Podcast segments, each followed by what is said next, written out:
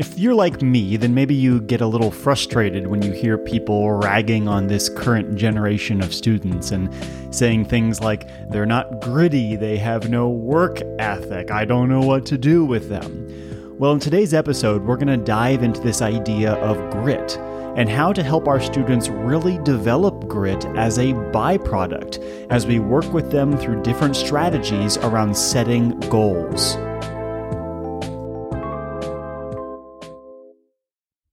When someone walks into one of our entrepreneurship spaces, uh, anyone on our team is going to tell them immediately that there are four key attributes to the entrepreneurial mindset. We always start with growth mindset. And typically, when we share this with someone, there's a lot of nodding, there's a lot of agreement, a lot of, yes, I think that's so important. When we get to the next two, however, there's a little bit of confusion. We, we say the word grit, and typically people will nod and, you know, kind of agree. We get to redefining failure, and there's some confused looks.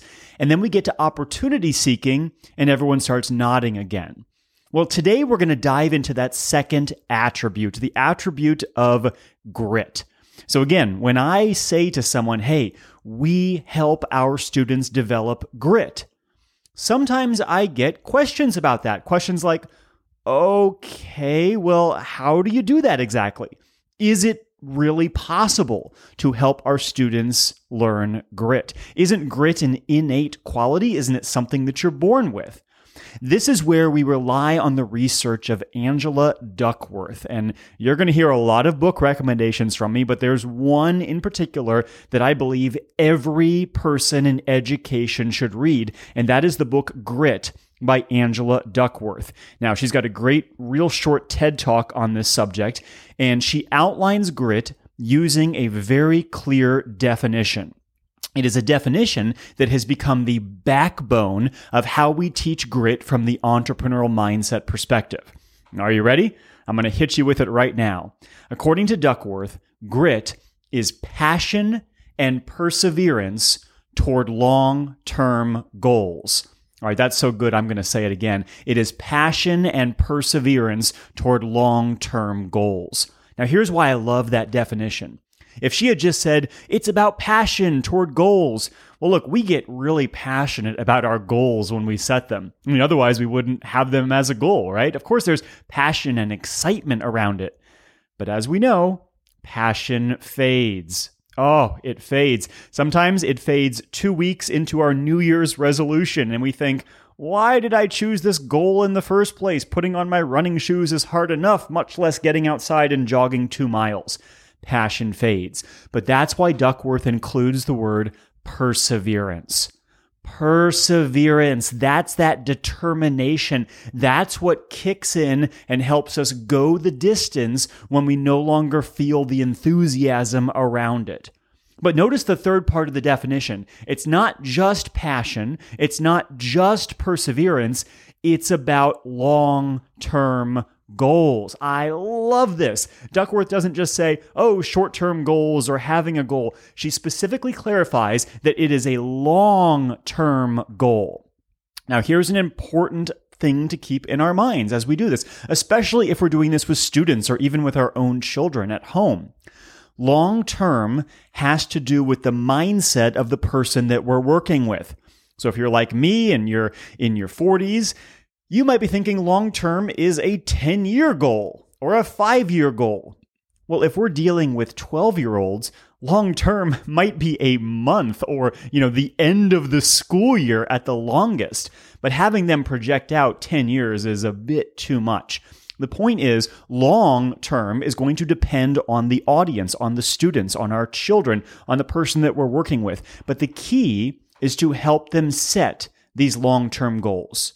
So, if we want to teach grit, we need to think of grit as a byproduct. We need to go about using goal setting strategies and systems in our classrooms so that the students, in doing that, ultimately get tricked into becoming grittier. I love this idea of the Karate Kid. You know, here's Daniel LaRusso, and he's waxing on and waxing off, and he's sanding the floor and he's painting the fence. And man, he's just had it. He goes up to Mr. Miyagi and he's like, Look, I've been doing all your chores. I'm sick of it. I'm supposed to be learning karate. And of course, as you know, Mr. Miyagi then shows him he's been learning karate all along. This is exactly how we teach grit. We do it by teaching goal setting. And we do that by demonstrating it in our own lives. You're going to hear that over and over from me as you listen to these podcast episodes.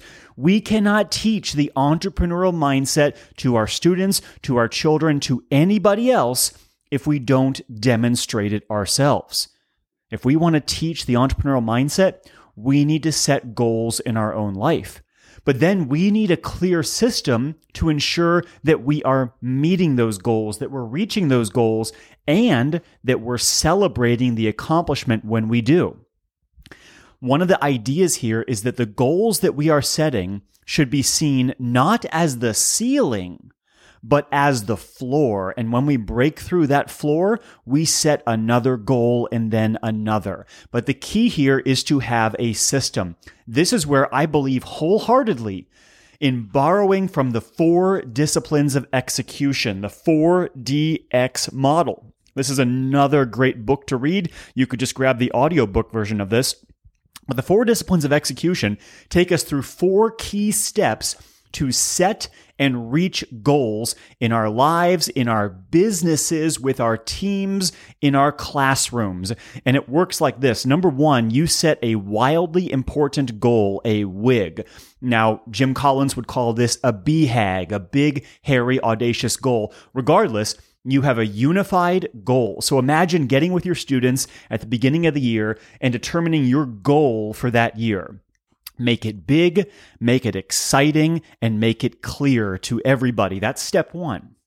Step two is you need to create a scoreboard for this goal. Think about that classic thermometer used in fundraising campaigns. And as the thermometer level rises, so does the money that has come in. You cannot get a clearer scoreboard than that. Everybody can look at it and know exactly where they are. The scoreboard reflects the status of the goal, the journey toward that goal. I recommend to teachers get a big scoreboard of sorts and put it on your wall, and then have your students hold each other accountable of moving toward that goal. They should see that scoreboard each and every day and know exactly where they are and what they need to do to move that lever. This takes us to the third discipline, which is going to involve lag measures. Lag measures are measures after the fact. Think about those emails and texts you get after you've gone to a restaurant and they ask for your feedback. How was the meal? How was the service? Would you recommend us? That's a lag measure. That's how they can find out if they did a good job. But they can't necessarily get that information before you come to the restaurant. The before piece is the final missing puzzle to this. It's called the lead measure. This is where we create systems that, if done consistently, if built over time, will ensure that we reach our goal. You see, the lead measure relies on things like high return habits or don't break the chain techniques that we're going to talk about in this podcast and future episodes. But the idea is we look at our goal, we devise our scoreboard, and then we ask ourselves, what are the things that I could do consistently every day, every week, over time that would build up and ensure that by the end, we would reach the goal. And the byproduct is the development of grit.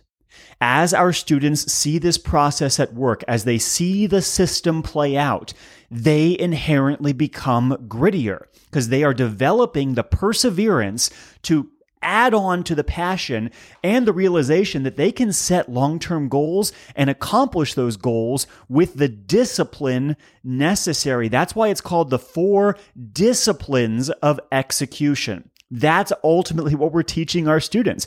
We're teaching them to have a disciplined life, which is a skill that's going to carry over into all matters of success in their future.